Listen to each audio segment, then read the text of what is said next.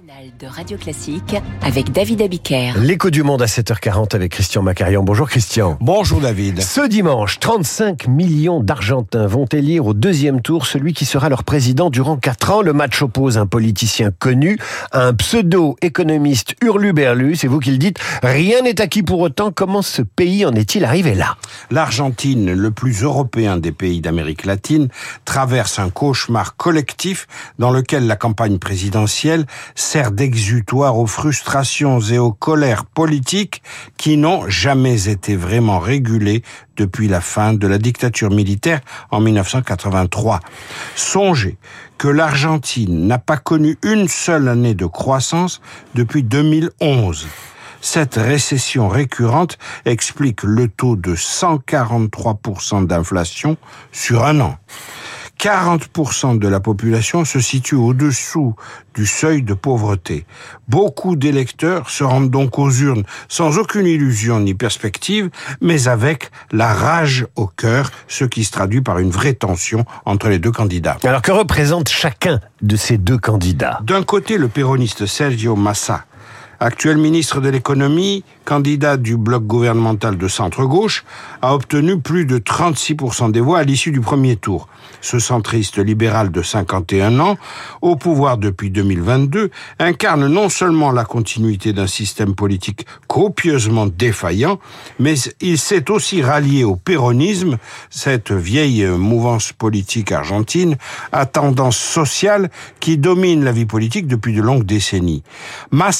Est le candidat du FMI, qui continue de dicter la rigueur budgétaire au pays et qui est à certains égards le maître invisible de ce pays de 45 millions d'habitants. En 2018, l'Argentine a en effet contracté un prêt de 43 milliards de dollars au FMI qu'il faut depuis rembourser en serrant la vis. Ce qui irrite réveille Milley au plus haut point.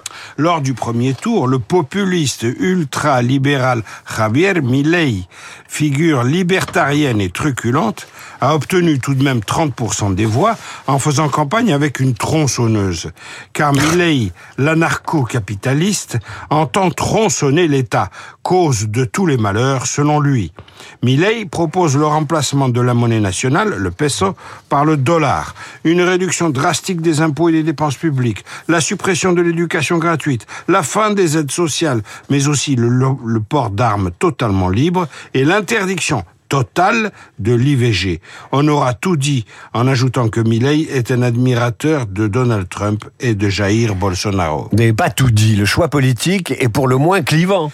Et le scrutin s'annonce très serré. Même si les sondages se sont beaucoup trompés en Argentine, Milley semble, à ce jour, disposer d'une très légère avance. Attention cependant, au premier tour, la mobilisation de l'électorat avait profité à Massa. Ne faisons donc aucun pronostic. Laissons le suspense durer jusqu'à dimanche soir et observons le tango présidentiel qui se danse entre émotion et violence. Les résultats donc dimanche soir ou lundi matin. Merci Christian, bon week-end. Après le tango argentin, l'opéra, à 8h15, Cédric Lapiche sera mon invité pour la flûte enchantée qu'il met en scène au Théâtre des Champs-Élysées. L'occasion pour le journal imprévisible de nous raconter ces cinéastes qui se sont essayés à l'opéra.